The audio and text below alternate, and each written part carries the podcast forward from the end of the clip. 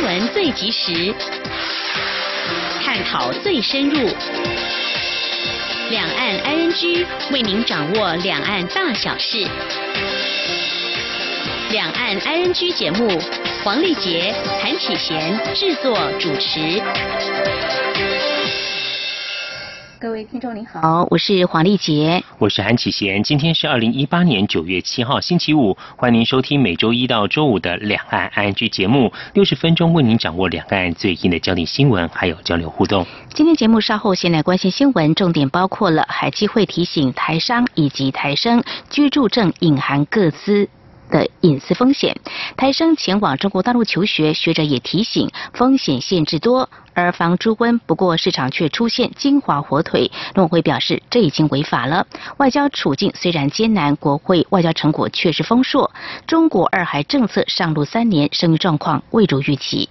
关心完新闻重点过后，今天的话题安居单元，我们来关心到中国大陆在年初实施了三十一项对台措施，加上最近推出的居住证措施，以及吸引台湾高科技人才、年轻人的力道越来越强的情况下，台湾青年人才应有哪些考量？而政府应如何协助人才回流留在台湾发展呢？相关议题，我们稍后将访问清华大学当代中国研究中心主任、中央研究院社会所副研究员林宗宏，台湾师范大学政治学系教授范世平，以及两岸政策协会秘书长王志。是观察、解析以及建议。而关心焦点议题之后呢，今天来谈比较轻松的。掉东西太紧张了吗？曾经有人在机场掉了苹果，却让固定为 iPhone 的协寻远景是忙翻天。找寻失物妙趣横生，而有哪些失物招领做法能够迅速找到失主？桃园机场，中国大陆乞讨的老人跟日本各有哪些温暖的画面？稍后告诉你。好，接下来我们现在关心今天的重点新闻。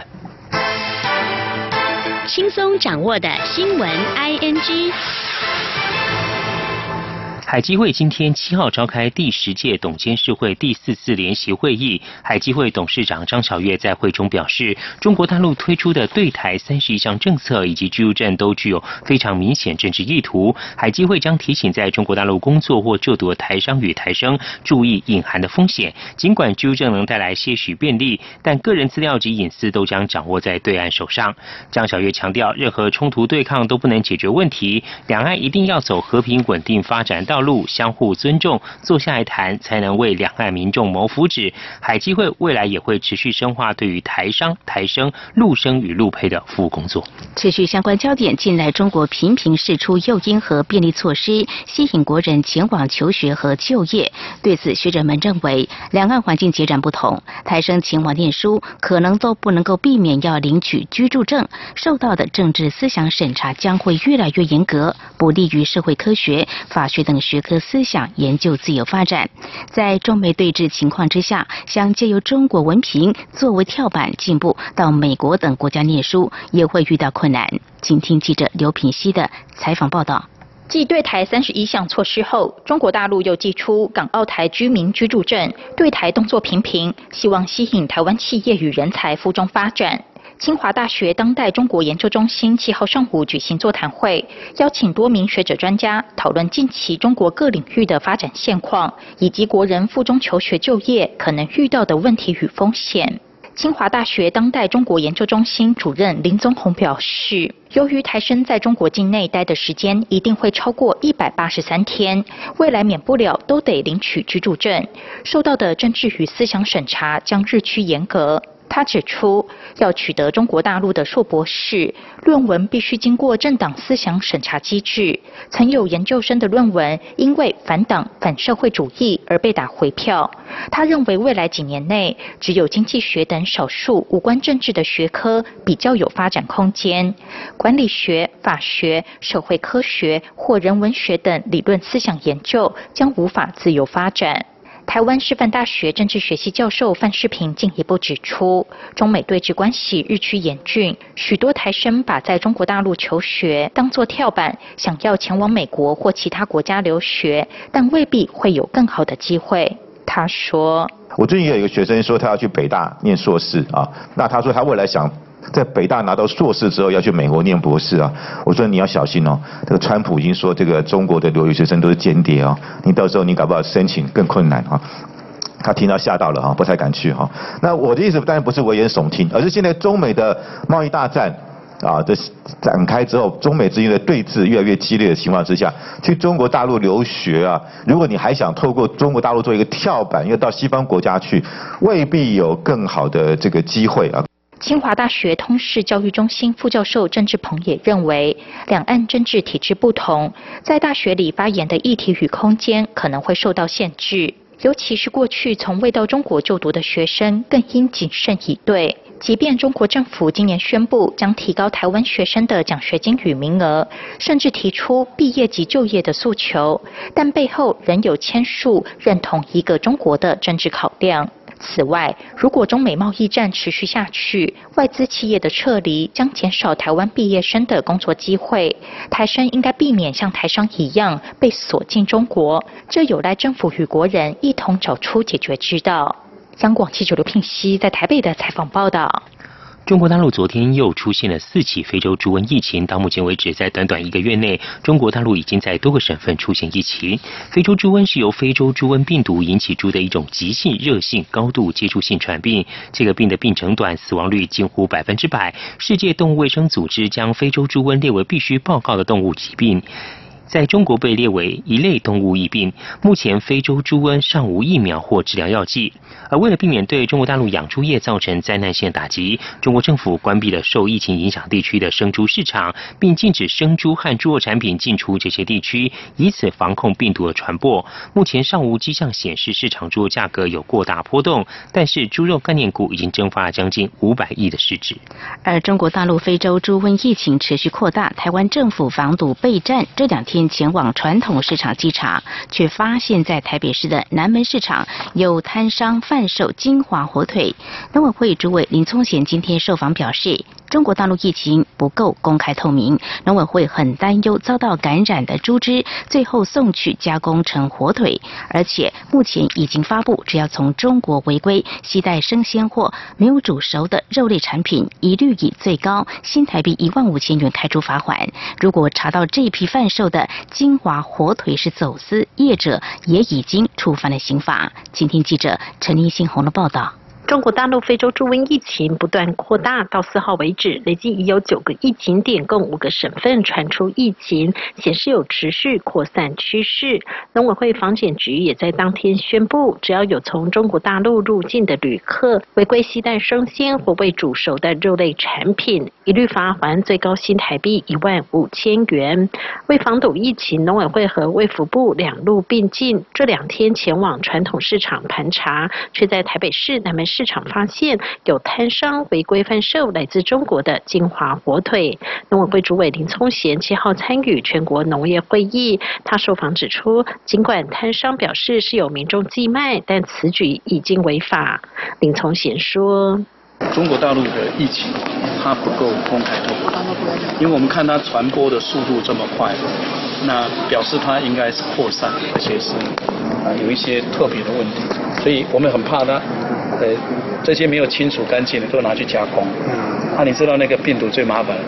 冷冻保毒一千个小时，然后加工它又酸碱耐酸碱，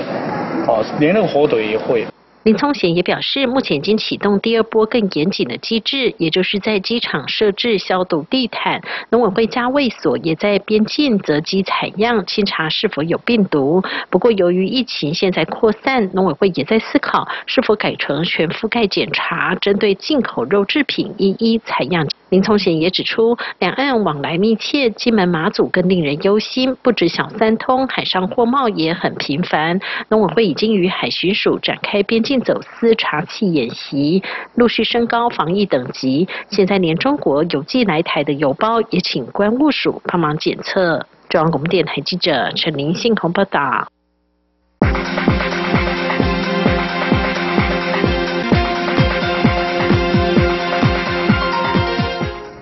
日本北海道六号发生规模强。强震。外交部今天七号表示，截至上午八点的统计，约有八百名国人滞留当地。外交部主动联系国际航空公司，目前确认长荣将于七号、八号各调派载客量最要大的班机一架次到北海道函馆机场接运我国人返台。华航也将协助至日旅客改票，转由其他航点返台。此外，已知强震造成十八人死亡，多人失联，三百多人受伤。新系滞留在北海道台湾旅客与侨胞驻日代表谢长廷今天七号下午从东京搭机前往北海道。根据外交部调查，目前没有我国旅客、侨民及留学生受伤。外交部也提醒，根据日本气象厅资讯，北海道地区仍有余震的可能性。前往北海道旅行的国人务必提高警觉，注意旅游安全。如果在当地遇到危难情势，可拨打我驻札幌办事处紧急联络电话零八零一四六零二五六八，或者是请国内亲友拨打外交部紧急联络中心电话零八零零零八五零五，以获得必要协助。日本关西机场因为台风而封闭，却传出有民众不仅是靠中国专车脱困，甚至去电驻日代表处询问临时住宿，换来冷漠回答。对此，外交部官员张淑玲今天出席国民党团记者会，他除了澄清不可能有各国外车进入机场接驳情况，也说会检讨外交人员的应答态度。今天记者肖兆平的采访报道。日本关西机场因为台风形成孤岛，有消息传出，中国派专车进入关西机场，将受困的国人一并载离机场。相关说法引发讨论。对此，亚东及太平洋司参事兼台湾日本关系协会秘书长张淑玲七号解释，关西机场唯一对外联络路桥受损，管制进出，只有关西机场自己的车辆、高速船、接驳巴士才能离开。之所以会有中国专车的相关消息，张淑玲认为应该是中国旅行团导游利用团客人数多的因素，一起前往搭乘机场提供的专车。他说，这也可能是他们的导游或者是航空公司的人员，就是引导引导这个中国籍的呃旅客或其他旅客一起去搭乘这个关西机场所提供的专车哦。那我们了解是呃他们应该是用这样的方式呃出来之后呢，在呃一个叫做呃。距离关西机场十一点八公里处的一个全佐野车站呢，再去转搭可能他们原来机旅行社呃就已经安排好要到机场接人的这个车辆。张淑玲进一步解释，关西机场是在五号凌晨之后才启动派车，关键就在于团客跟散客的差异。团客会有旅行社的车辆在机场外待命，散客就只能单靠旅客或航空公司的通报。其实住处也替四十五位。自由行国人接洽民宿等协助，他说。那转输出来之后，其实我们住处有四十五位亲自来的这个同国人，我们也都提供了他相关的这些援助、洽签证、洽民宿这些哦。只是可能还是没有办法说让每一位国人，特别是打电话来问的国人、问饭店的这些国人，没有办法都能够很周到的。所以，所以我想，至于处理紧急救助电话的外管人员被批评态度不佳，张淑玲坦言，外交部会深切检讨。他说，外管同仁的部分，他们是二十四小时都必。必须要维持畅通的，都要维持畅通。只是说，因为他这个电话公布之后，有时候会复数的这个打进来，所以我们在处理的同仁，可能他也比较需要简洁的，因为你一直长期长时间讲，可能下一个人就打不进来哦。如何面对当前情况？张淑玲表示，外交部除了协调航空业者加开班机外，目前也确定会更换大型班机，协助运载旅客回国。他强调，不管是外交部还是驻日代表谢长。停，在灾情发生的第一时间，都有指示相关单位要协助处理。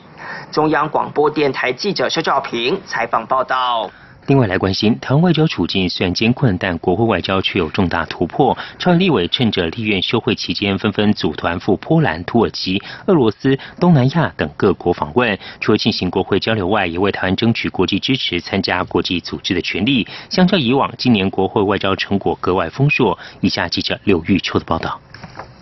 立法院今年过了一个格外充实的暑假，因临时会早早于七月就已结束，不少立委纷纷受邀组团进行国会外交，成果格外丰硕。其中，立法院长苏家全就在七月率团赴欧洲参访，共访问了英国、瑞典。法国，最后由巴黎返回台湾。苏家全表示，国会外交是立法院工作重要项目之一。欧洲有台人士对台湾遭受打压的处境都很清楚，也寄予同情。但台湾自己也要努力，透过国会外交，让台湾得到其他国家的支持。除了立法院院长苏家全亲自率团出国访问外，立法院外交国防委员会也罕见的组团到土耳其访问，被视为重大外交突破。访问团成员民进党立委王定宇表示，土耳其过去对台湾并不友善，但台湾的国会议员竟能。首度踏入土耳其国会，并受到高规格的接待，实属难得。期盼有了这次交流后，台湾与土耳其能建立更多接触管道，展开两国间的合作。未来台湾跟土耳其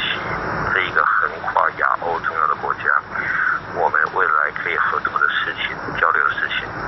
是很明显是可以再增加，也会提升。同时，国会访问团受邀远征到波兰、斯洛伐克访问，成果也相当亮眼。访问团成员民进党立委李俊义说：“台湾国会首度正式受到波兰的居民邀请，而波兰民主化的过程与台湾类似，因此双方有诸多交流。国会外交在中欧国家可会有重大进展。所以这个互动访问对呃对两国之间的这个往来哈，我觉得有正面的意义啊。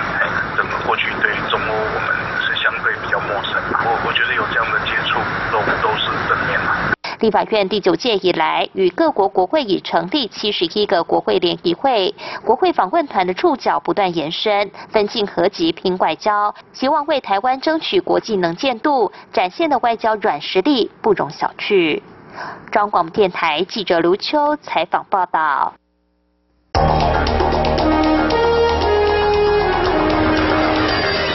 最敏锐的新闻嗅觉，延伸您的视野，让您听到最硬的两岸焦点。连线访问这次随团出访的央广记者王维婷。是的，今天在大陆福建平潭举办了一场两岸关系研讨会。对世界经济与亚洲会产生哪些影响呢？其中五百个是感染艾滋病的。孩童，那分散在呃广东。从政经情势分析。两岸交流观察到新闻现场直击，两岸 ING 有最多元的声音、多面向的观点以及最专业的剖析，请收听每周一到周五晚间六点到七点，由中央广播电台新闻部黄丽杰、韩启贤制作主持的《两岸 ING》。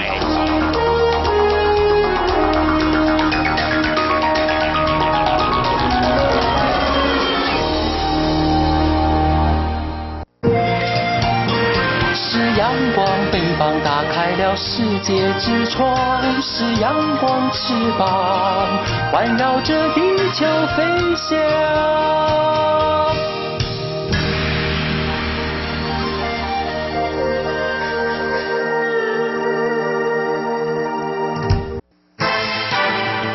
轻松掌握的新闻 I N G。为了协助充实新南向国家中小学师资，同时增加我国储备教师就业机会的多元性，教育部发布补助合格教师赴新南向友好国家学校任教示范要点。最近一年预计陆续甄选二十人前往各校担任专任教师，薪资待遇将比照我国中小学公立学校，并且能够获得当地学校给予的生活津贴以及交通津贴。请听记者陈国伟的采访报道。教育部将补助合格的储备教师到西南向友好国家学校任教。这部分的学校分为三类，包括在每年一月开学的马来西亚华文独立中学，以及每年八月开学的四所海外台湾学校，有印尼雅加达台湾学校、印尼泗水台湾学校、越南胡志明市台湾学校、马来西亚吉隆坡台湾学校，还有每年五月开学的六所台北学校，有青来满堂建华高中、满堂建华中学。光复高中、华云学校以及清迈恩惠中学、慈济学校，教育部师资培育及艺术教育司科长刘凤云表示，获补助的储备教师将是前往国家，每个月将能获得当地学校发给新台币一万六千元到两万四千元不等的生活津贴。这个要点的示范对象，主要的一个需要具备的就是有我们的国籍，然后他必须要取得我们的教师证，是一个储备老师，然后他可以依规定去到新南项的国家担任专任老师，他的薪资是可以比较我们的公立学校老师的一个薪资，而且也可以获得当地的一个津贴及每每学年的一个往返的一个机票的一个交通津贴。教育部指出，西南向储备教师将来回台后，如果考取公立学校编制内的合格教师，当时在西南向国家学校任教的年资将可并为退休年资。刘凤云说，预计十月底在全国高级中等以下学校教师选聘网首先发布马来西亚华文读中的教师甄选简章，初步规划将选出六名教师前往华文读中任教。中央广播电台记者陈国伟台北采访报道。台北市申请二零一九世界运动首都，与阿布达比一同进入决选。北市体育局局长李在立今天七号表示，希望借此站上国际舞台，推动城市外交，并检视台北市整体运动设施和环境是否仍有需要改善之处。负责选拔的欧洲运动城市联盟五位委员近日来台访视，他们对台北市的全民运动风气还有热情印象深刻。以下记者欧阳梦平的采访报道。台北市曾经主办2009年听障奥运及2017年世大运，为了进一步向国际宣示台北市与运动的连结，台北市政府正式宣告争取2019年世界运动首都。台北市政府体育局局长李在立表示，这是首届世界运动首都的选拔，有几个原因让台北市决定申请。首先，这是让世界看见台湾的最佳舞台，也是推动城市外交的最好途径。最重要。要的是可以借此检视台北市的整体运动环境及措施是否还有需要改善之处。李在立说：“要成为世界运动首都，他们有非常多的条件。那我们可以利用这样的条件来检视我们台北市的整体的运动环境跟措施是不是还有需要改善的地方。所以自我检视、自我改善，让我们台北市。”可以成为一个更好的运动城市啊，这是我们最重要的理由。包括欧洲运动城市联盟会长等五位访视委员已经在五号抵台，将先后参观台北市各项运动设施，出席全民运动嘉年华活动，并了解台北市推展棒球运动的概况及市民的运动风气。欧洲运动城市联盟秘书长阿隆索被问到这几天的访视心得，他表示，运动首都最重要的就是能达到全民运动，不分年龄、不分族群。台北市不但符合这些重要的特质。也让他们感受到很大的热情。世界运动首都是由欧洲运动城市联盟进行评选，主要针对城市特色、运动设施设置与使用、市民参与、运动相关组织、举办国内外赛事与市民健康等六大指标进行评估。台北市已经在今年三月递交意向书，并在七月与阿拉伯联合大公国首都阿布达比一同获选为决选城市。中央广播电台记者欧阳梦平在台北采访报道。为向长期支持体育运动的幕后英雄致敬，教育部体育署今天举办第十届体育推手奖的表扬典礼。行政院长赖清德出席致辞时表示，他已经指示严议颁发教练激励奖金，让教练跟选手一样，可以获得国人的肯定跟同等的光荣。此外，行政院预计在十年内投入新台币六十四亿，强化选手生涯辅导，期盼更多年轻人进入运动领域，为国争光。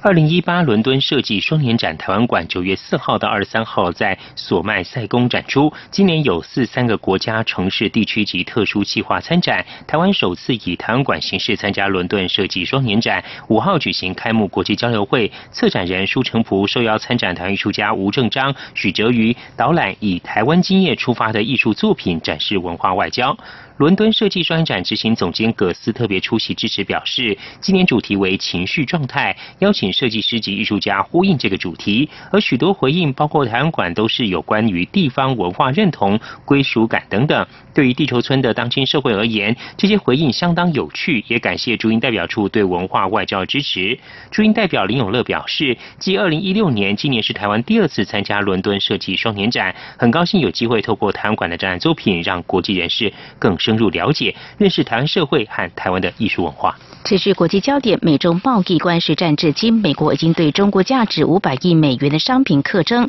百分之二十五关税，而川普还打算加码，在对价值两千亿美元的中国产品课百分之二十五关税。听证程序六号到期。白宫国家经济委员会负责国际经济事务的副主任威廉斯六号在华府智库史汀生研究中心阐述美国参与印太区域基础设施跟发展。在接受媒体访问时，他表示，美国。仍未看到中国在改善不公平贸易上有具体作为，但是他不愿评论是否对中国继续加征关税施压。他还说，美国会持续加强和区域的经贸往来，向美台经济关系就很重要。中国政府频向教廷释出善意，不过两大华人天主教媒体近日揭露，中国在河北、江西、浙江、江苏、辽宁多个省份加强迫害天主教会，十字架被强拆焚毁，改挂五星旗，不配合的神父则在政府约谈后被失踪。天主教亚洲通讯社日前披露，范中九月举行新一轮会谈，香港公教报社论揣测，范中可能在十月一号前签署主教任命协议。英国政府在最新发表的香港问题半年报告当中指出，香港在英中联合声明保障下的言论自由受到压力。中国外交部驻港公署对此强烈反驳，并要求英方停止指手画脚。发言人说，港独严重违反中国宪法、基本法和香港特区有关法律，根本不属于言论自由范畴，要求英方停止发表所谓香港问题半年报告，停止对香港事务指手画脚。中国二零一六年起全面开放生育二孩，但效果未达预期。中国媒体报道，不少省市进行上半年全面二孩生育政策调查，从各地公布数据看，一孩、二孩的生育情况都不是很理想。根据中国媒体《二十一世纪经济报道》，以四川统计局公布的报告为例，从四川被调查的二十三家医院助产机构接生孩子总数看，二零一八年上半年共接生两万七千多人，比二零一七年上半年减少了一千七百多。人，江苏、贵州、天津相关机构统计数据也显示，新生儿数量均在减少。今年上半年，江苏省共出生了三十八点三万名婴儿，比去年同期减少了五点六万名。新闻最后关心天气，中央气象局表示，今年入秋以来首到的东北风，今天傍晚报道，并且持续影响到周末两天。到时候不仅北部、东北部容易出现降雨时间比较长，而且容易有局部大雨甚至豪雨发生，气温也会下滑到摄氏二十五到三十度。此外，台湾沿海还有中部以北容易出现八到九级强阵风，提醒民众周末出游要特别留意。以上就是今天重点新闻，稍后进行话题安居。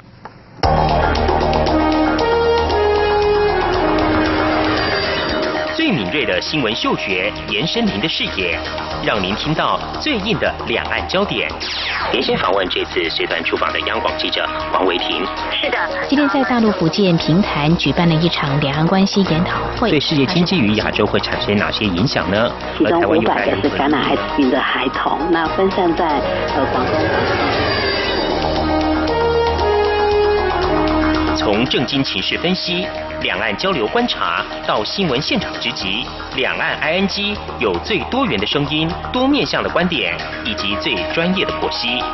请收听每周一到周五晚间六点到七点，由中央广播电台新闻部黄丽杰、韩启贤制作主持的《两岸 ING》。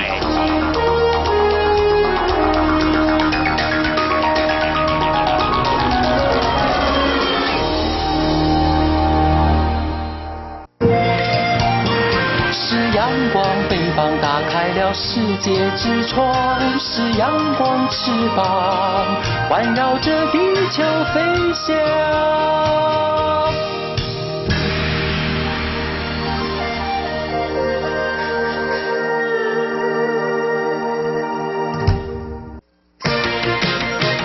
您最想关心的话题，ING。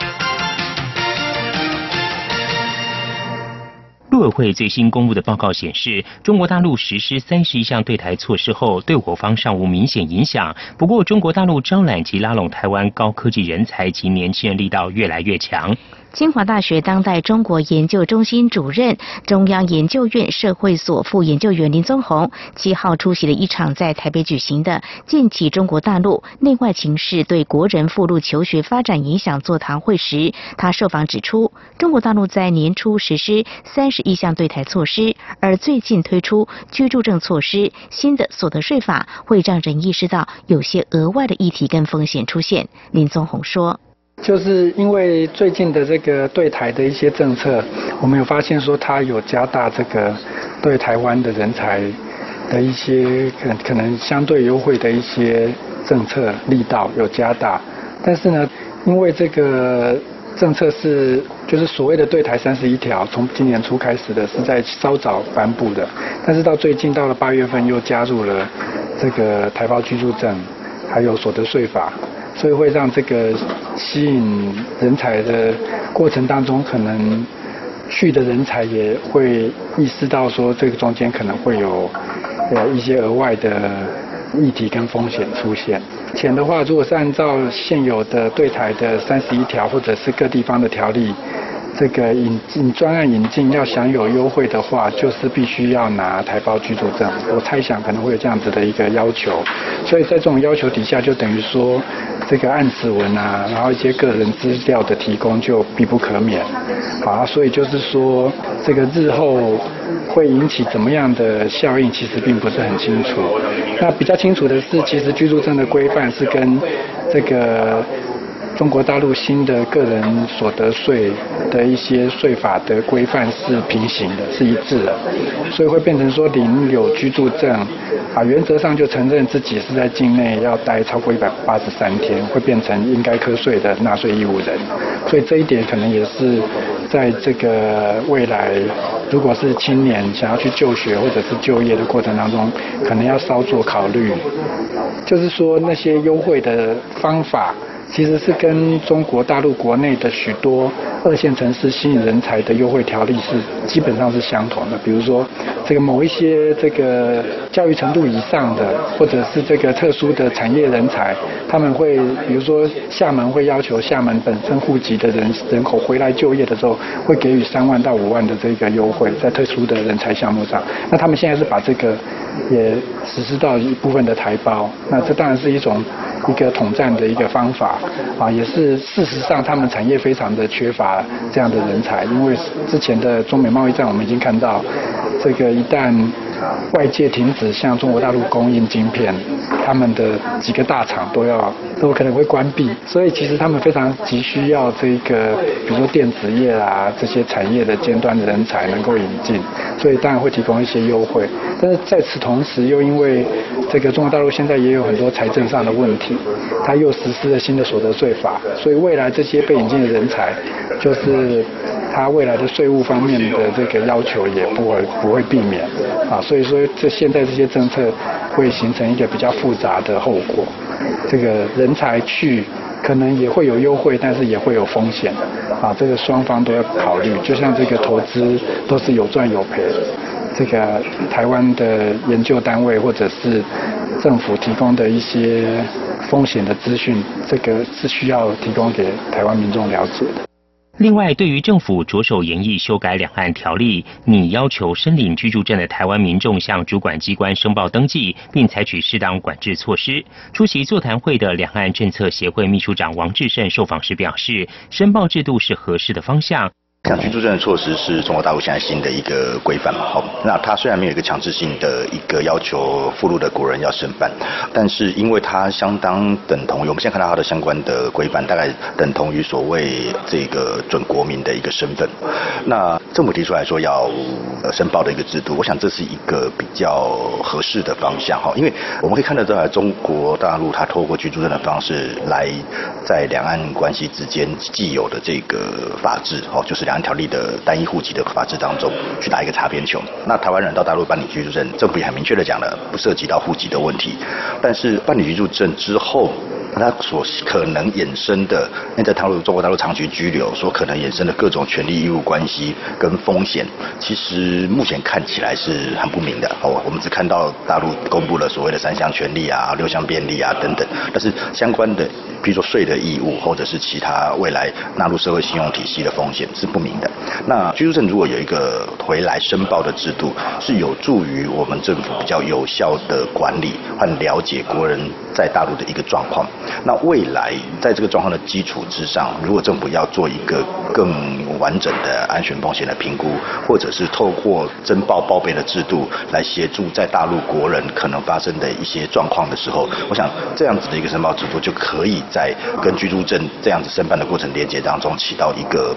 呃帮助国人比较有效的一个作用。我想可以可以从这个角度来思考。黄志胜秘书长还提醒，办理居住证的风险揭露目前是不太清楚的，因此在申领前要停、看、听。我想第一个还是停看听然后呃停看听的原因很多会说从国家安全风险啊，从刚刚提到的税收的一个状况，或者是说从它是不是可能会造成社会监控的状况来思考。可是我倒觉得，我相信比较长期在大陆生活的朋友都会知道，事实上现在台胞证的运用跟国台办所公布的居住证的相关的内容，生活的便利其实几乎没有太大的差异。支付宝照样可以用，滴滴打车照样可以打，呃，然后各式各样的微信照样可以使用，所以并不会因为你是。拿台胞证或拿居住证。而改变了你这样的生活便利，那反而是刚刚我所提到的这个居住证的办理之后，未来的风险揭露是不清楚的，所以我会认为你已经在大陆生活、长期生活，而且习惯融入这生活的这些台商，你不需要去办这个居住证，因为现有的台胞证就足以让你维持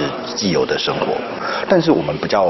值得关注的就是说，未来要去大陆发展的，不管是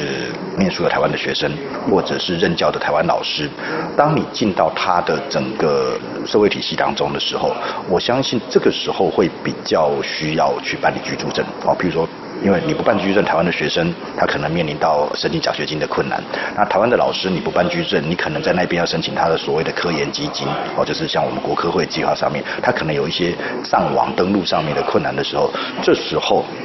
居住证就变成他一个必备的一个一个工具。那如果在这个情况之下，因为你必须融入他的社会体系当中，而使用这样的证件的时候，我们也只能说，我们会呼吁说，当政府建构好一个完整的报备体系，你也可以把这个居住。证的申请，看政府的报备体系做连接，这个是有助于万一，譬如说台湾的学生将来念完书还是要回来工作啊，那我这个连接当中怎么样去做有效的连接跟判断？那台湾的老师，像我们也知道有一些老师是在大陆任教完之后再回来台湾任教的，那这样的情况你怎么做年资或者是一些学术专业的一个认定？我想在居住证上面的一些资料是有助于让这些未来可能还想要回来台湾的国人可以做一些连接，所以这个部分如果迫不得已。要申办，我倒觉得政府应该赶快建立这个申报制度，让这两个东西的连接可以更完整。而对于中国大陆积极吸引包括台湾人才和青年，学者们有何看法与建议呢？稍后回来。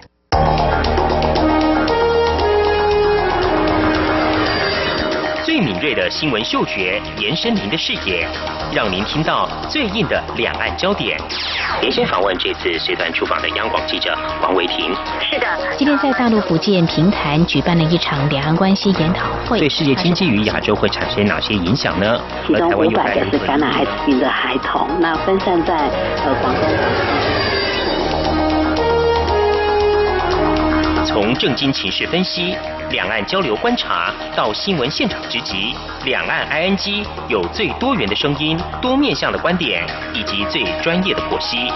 请收听每周一到周五晚间六点到七点，由中央广播电台新闻部黄丽杰、韩启贤制作主持的《两岸 ING》。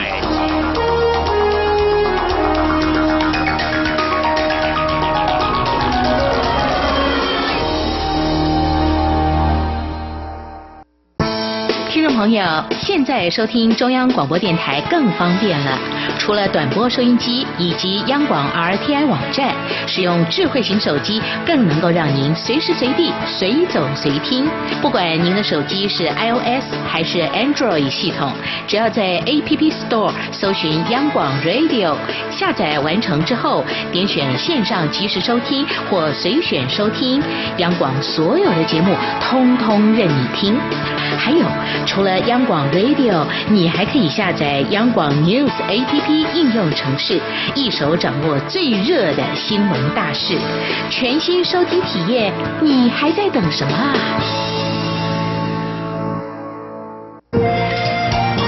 是阳光，翅膀打开了世界之窗；是阳光翅膀，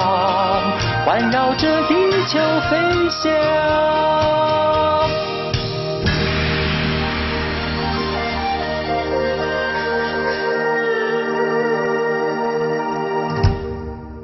这里是中央广播电台，听众朋友继续收听的节目是《两岸安居》。对于中国大陆招揽及拉拢台湾高科技人才及年轻人的力道越来越强，两岸政策协会秘书长王志胜认为，面对中国大陆的人才竞争过程，基本上台湾还是要强化本身的就业环境。在高科技产业部分，政府应当思考如何协助企业留住人才。王志胜说。第一个，我觉得中国大陆它是面对全世界在吸引人才，台湾是被吸引的其中一个很重要的项目。那因为我们的人才优秀，那再加上语言相通，我觉得。台湾可能还把高度再拉高一点来看，就是说我们面对的是一个全球性的人才吸引的压力。今天中国大陆在抢人才，韩国在抢人才，香港在抢人才，新加坡在抢人才。呃，我们可能要从这样子一个比较宏观的高度来思考，如何面对中国大陆现在这种人才竞争的过程。哦，我觉得根本的因素还是我们台湾自己要强化自己的体制。哦，如果我的薪资结构不完善，如果我的这种高阶人才的发展环境不友善的。的话，其实我们人才不但会外流，好的人才也不会进来哦。所以我觉得最根本的因素还是这个。但是第二个，中国大陆跟刚刚我所提到的韩国、日本、新加坡，甚至香港，比较不一样的地方是，它跟我之间，毕竟还是有所谓国家安全的顾虑，而且这国家安全的顾虑可能还牵扯到所谓的经济发展或产业安全的一个冲击。所以我们可能在一些敏感的产业或者是科技的部分，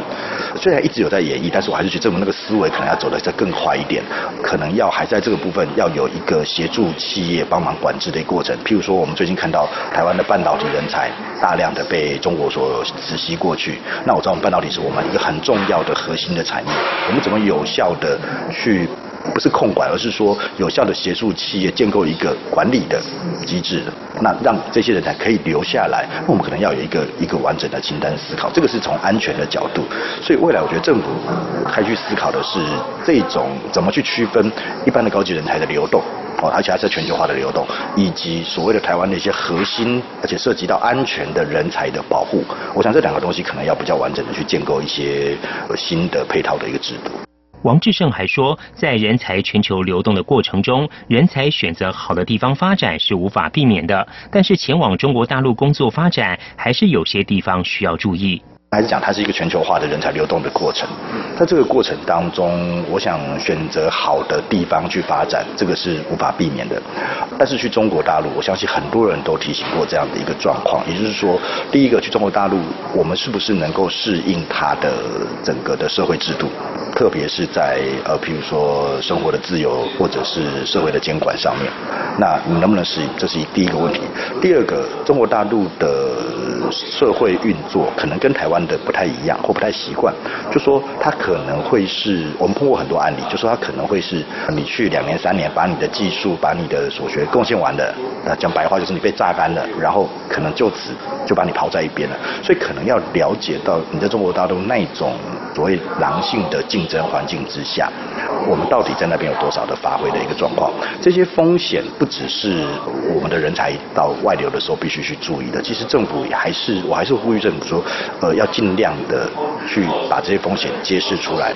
那只有这两个情况之下去做，才知道说哦，原来到中国大陆这样子的一个体制下的发展，和你到了韩国、新加坡或者呃香港或者比较比较自由的资本式的一个社会下的发展是不一样的，那可以给民众更多的启示跟判断。对于中国大陆招揽台湾高科技人才，出席这场座谈会的台湾师范大学政治学系教授范世平建议政府应该思考如何发展更多高阶服务产业，让年轻人留在台湾发展。我们看最近新竹科学园区啊一地难求，一人难求。为什么？因为台商都纷纷回来了。因为中美贸易大战之后，台商发觉在中国本来它的劳动成本、土地成本就增高，还要再加这个劳工要增加五险一金，台商的成本不断的提升，加上大陆的环保的意识不断的增强，本来就想要回来，现在再加上中美贸易大战。所以，我们现在新竹科学园区啊，可以说是很多台商希望回来投资啊，希望回来扩大增财。所以，有关于台湾的高科技产业，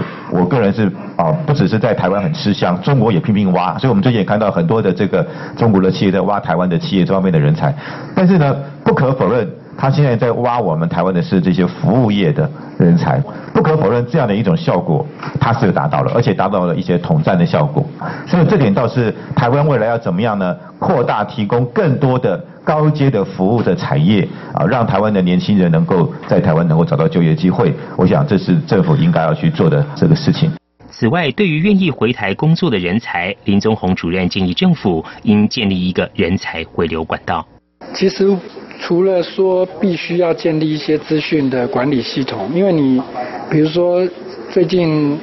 好像说中国大陆发台胞居住证，台湾也要做一些，可能会做一些登记的动作，会引起一些民怨，说有成本。但是其实你想一想，如果你去中国大陆工作，然后读高中好或者读大学，那你怎么衔接台湾的研究所？你的学历、你的资历，然后你的这个出入境，其实还是最后会变成是必须要有一个登录的一个资讯，他才可能回来就业。所以，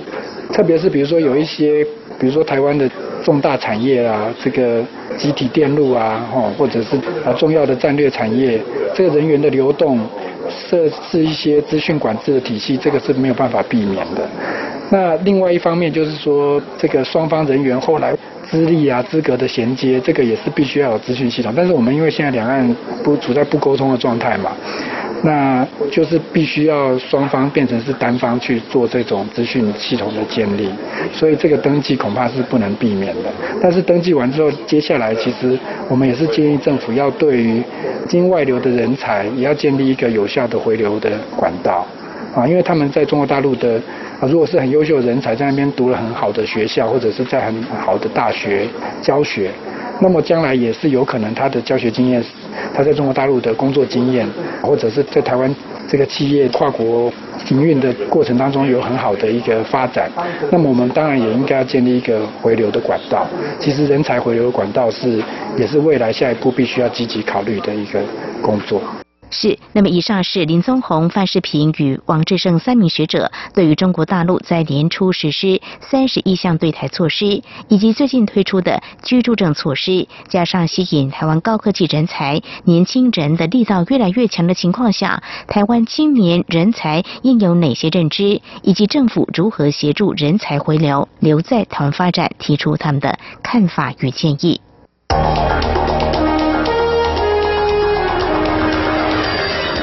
敏锐的新闻嗅觉，延伸您的视野，让您听到最硬的两岸焦点。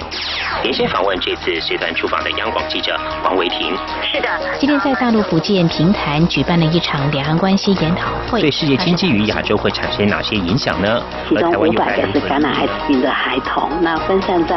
呃广东。从正经情势分析。两岸交流观察到新闻现场直击，两岸 ING 有最多元的声音、多面向的观点以及最专业的剖析，请收听每周一到周五晚间六点到七点，由中央广播电台新闻部黄丽杰、韩启贤制作主持的《两岸 ING》。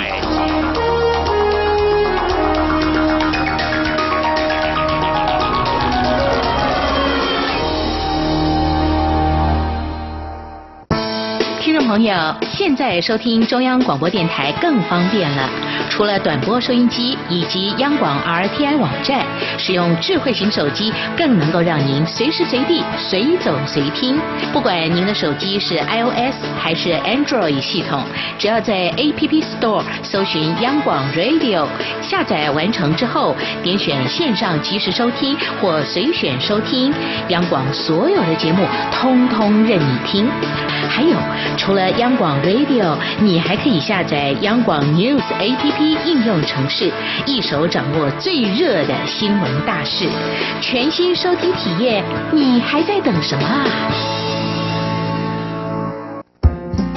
阳光就是阳光，扇了我的翅膀。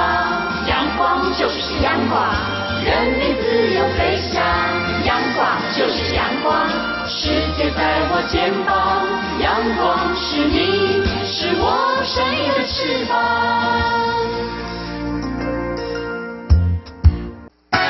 新鲜的，最火的万象 ING。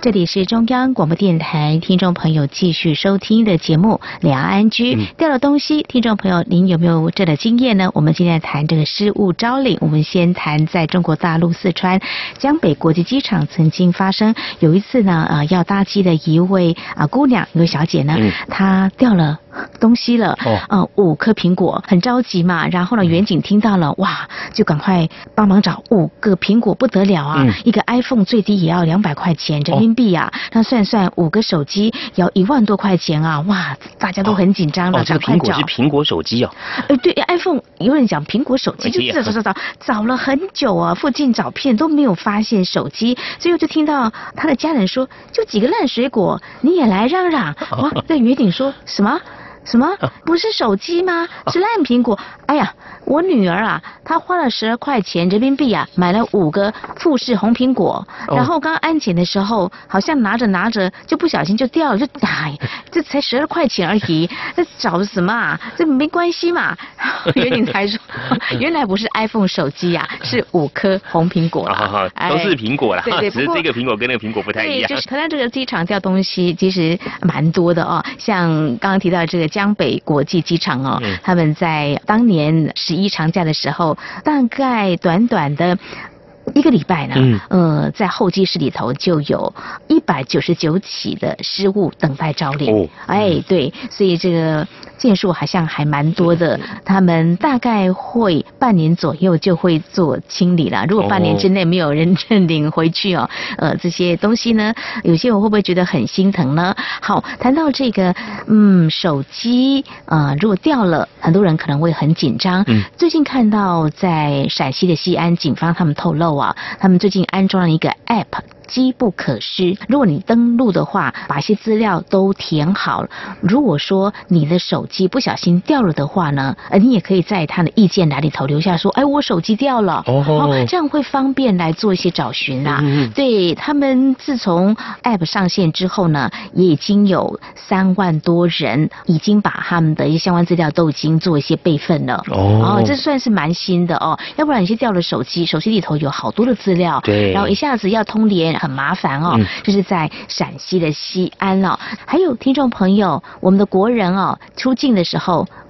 桃园机场，嗯嗯，我觉得慢慢改一定会更好。其实有些人也会观察到，真的很不一样哦。我们常说呢，这台湾呢最美的风景是人，我们就来看这个小细节呢。如果多用点心，真的很不同。现在过安检的时候，一定要把我们身上的包包啦、东西呢都拿出来，对不对？会有一个盒子。听说早期是没有的，所以呢，就会发生很多掉的东西都是在这个地方掉的，因为你把所有东西通通掏出来之后，放在这个地方。但是你可能在拿的时候，一方面赶时间，一方面也有点紧张了哦，就没有办法全部都拿回来。所以呢，过去掉的东西还不少。但是呢，现在像启贤说的，在桃园机场呢，就是一个大的啊，这个塑胶篮，对，就放在里头，几乎都会拿走，所以这个掉的几率就会大大的减少。大概呢。降低了百分之九十哦，那效果很好。哦对对对对，还有用心的地方在哪里呢？因为机场它是一个入出境非常频繁的，有些可能是观光客，短期之内有可能不会再到台湾来哦，所以很多东西要在第一时间赶快马上找到它的主人啊。所以你说用一个失物招领放在那边很安静的哦，好像有点难。可能上了飞机才想到说东西掉了。对，所以呢。其实像广播就很棒，马上广播，哎，这个效果就会很不错。另外呢，也可以赶快调阅安检区的监视器的画面，嗯。嗯嗯，比对可能的失主，就赶快呢可以跑到这个登机门及时来交还。哇，所以一些小细节、小地方做到的话，可以让这些物归原主了。是是是，要 用心的话呢，这个效果就会不一样。好，另外看国外有哪些做法？嗯，在纽约地铁也有遗失物品的招领所。哦，哇，他们的物品捡到的也非常非常的多。我们看到有一位他曾经啊是一名财经分析家，那么有机会呢，他也换个职场，就到这边来工作。怎么样更快的找到他的失主呢？哇，他发挥的过去他的专长哦，就帮这些先做个系统化。啊，让失主呢可以通过电话询问来找寻他掉的一些东西，就是他都帮他做一些编码的服务，有一些编号，对对对对，他一一编码之后，很快就可以知道说有掉了哪些东西。遗失物品非常的多，空间再大也不够放哦，所以呢，通常他们也会做这些处理，比如说看的价值，如果说不是。很贵的话，比如说一百块钱以下的物品，通常大概是会保存三个月左右。嗯哎，大概就会做一些处理啦，然后这些还可以去变卖，可以获得一些经费哦。那另外，如果说一些比较贵重的话，嗯，就会长达有三年的时间。嗯，他就分享说，在这边工作多年了，其实看到这些遗失物品还真有趣啊。随着季节的变换啊，比如说呃，他会看到一些像秋天到了啊，就有一些。嗯，帽子啦，围巾，围巾啊，呃，另外呢，很特别是有一次呢，他们有归还了两双的假牙。不过在这两双假牙要归还之前，还蛮有趣的，因为同时有三名人士要来认领。啊，这个时候也不晓得该怎么办，而且其中有一位还坚持说，我一定要自己套上去，他也只好让他戴上去这样子。另外呢，有一名人士在二零零三年的时候。打电话来询问说，我在一九五七年的时候遗失了呃一个背包，哇，不晓得有没有被放在这里。哇，这将近 五十年前，半个世纪前。对对对，不过刚刚有提到说，贵重的物品顶多也是三年的时间而已了。另外，在欧洲的英国伦敦哦，贝克街上有欧洲最大的交通局的失物招领处，呃，累积到去年大概。收了三十多万件的遗失物品，哇哇，有什么呢？大家听听看哈，钥匙哎，真的很容易掉啊，手机也不少，三万多只。另外呢，还有雨伞也常常掉。哇！但是听众朋友，你想一想，哪些东西会让你回头一定要找到呢？哎，像这个钥匙跟手机吧，因为没有钥匙你回不了家。对。手机里面又存一些很多资料。那雨伞呢？如果不是很贵重哈，还有些人讲说我已经坐了好远了，已经离开这城市了，再折回。去可能也 麻烦了。对对，像手机或是包包呢，物归原主的几率有高达四成左右。不过雨伞呢，就像姐姐讲的，雨伞有时候再买就好，除非这个很有纪念性的啊。所以大约百分之二的数量由主人来认领。还有，我觉得可能要必找，就是如果掉了一只鞋的话，少了一只，可能要赶快找，要不然就还是买全新的好了啊。呃，在这边遗失超过三个月呢，这边的工作人员。就会代为处理掉了，没有拖到像纽约这边三年的时间才来处理哦。好，那另外呢，我们再来看日本，在台湾有不少人到日本去观光嘛啊。最近好像日本因为强台的袭击，那么受到一些影响。不过到日本有一些停车场会设一个简易的木牌，上面挂着一些钥匙，就是所谓的失物招领站哦。哎，对对对，如果有人捡到，就直接挂在上面。我自己曾经呢，有几次很粗心啊，就是把摩托车停完之后，钥匙也没拔，然后 自己就这样回家了。隔天来，哎哎。怎么找不到钥匙？可是就在我机车的前面的地方有一个置物箱，这个地方哎，有好心人士呢帮我放在这个小小置物箱里头，让我还能够顺利把我的车子就给骑走，非常感谢他啦。嗯，对，这种呃路不拾遗啊，还有帮忙的收起来，避免被有心人士骑走的话哦，我觉得哎，这些民众真的是很不错的。嗯，好，另外在中国大陆的某个街头也看到这么温暖的画面哦，在山东临沂有位八十多岁乞讨的一位爷爷哦。拿着一个失物招领牌，原因是因为他的儿子曾经在一个地方打工，就捡到一位市民的身份证跟银行卡，所以他一方面行乞，但是他也拿着一个失物招领牌，很多人看到了就觉得，哎，这位爷爷还蛮好心的。嗯，所以呢，哇，慢慢的温暖的氛围就来了，因为很冷嘛，所以就有些人给他一件新的棉衣，那有些人呢也多投了一些零钱给这位爷爷，当然也有些人看他。肚子很饿，也买一些小吃给这位好心的老人，呃，可以说在寒风当中呢，增添一份温暖。嗯，好，那么这是在今天节目当中，我们跟大家分享这个失物招领。嗯嗯，好，节目尾声再和听众朋友呼吁一下，如果说听众朋友们对我们节目任何建议看法，非常欢迎利用以下管道来告诉我们：传统邮件寄到台湾台北市北安路五十五号两岸安居节目收。电子邮件信箱节目有两个，一个是 i n g at r t i 点 o r g 点 t w，另外一个是。QQ 信箱一四七四七一七四零零 at qq.com。同时，听众朋友，我们也可以透过 QQ 即时互动，QQ 码一四七四七一七四零零。另外，也非常欢迎听众朋友加入两岸剧的脸书粉丝团，在脸书的搜寻栏位上打上我们节目名称“两岸安居”来搜寻，就可以连接到我们的页面了。嗯，这是今天节目，也非常感谢听众朋友您的收听，祝福您，我们下次同时间空中再会，拜拜。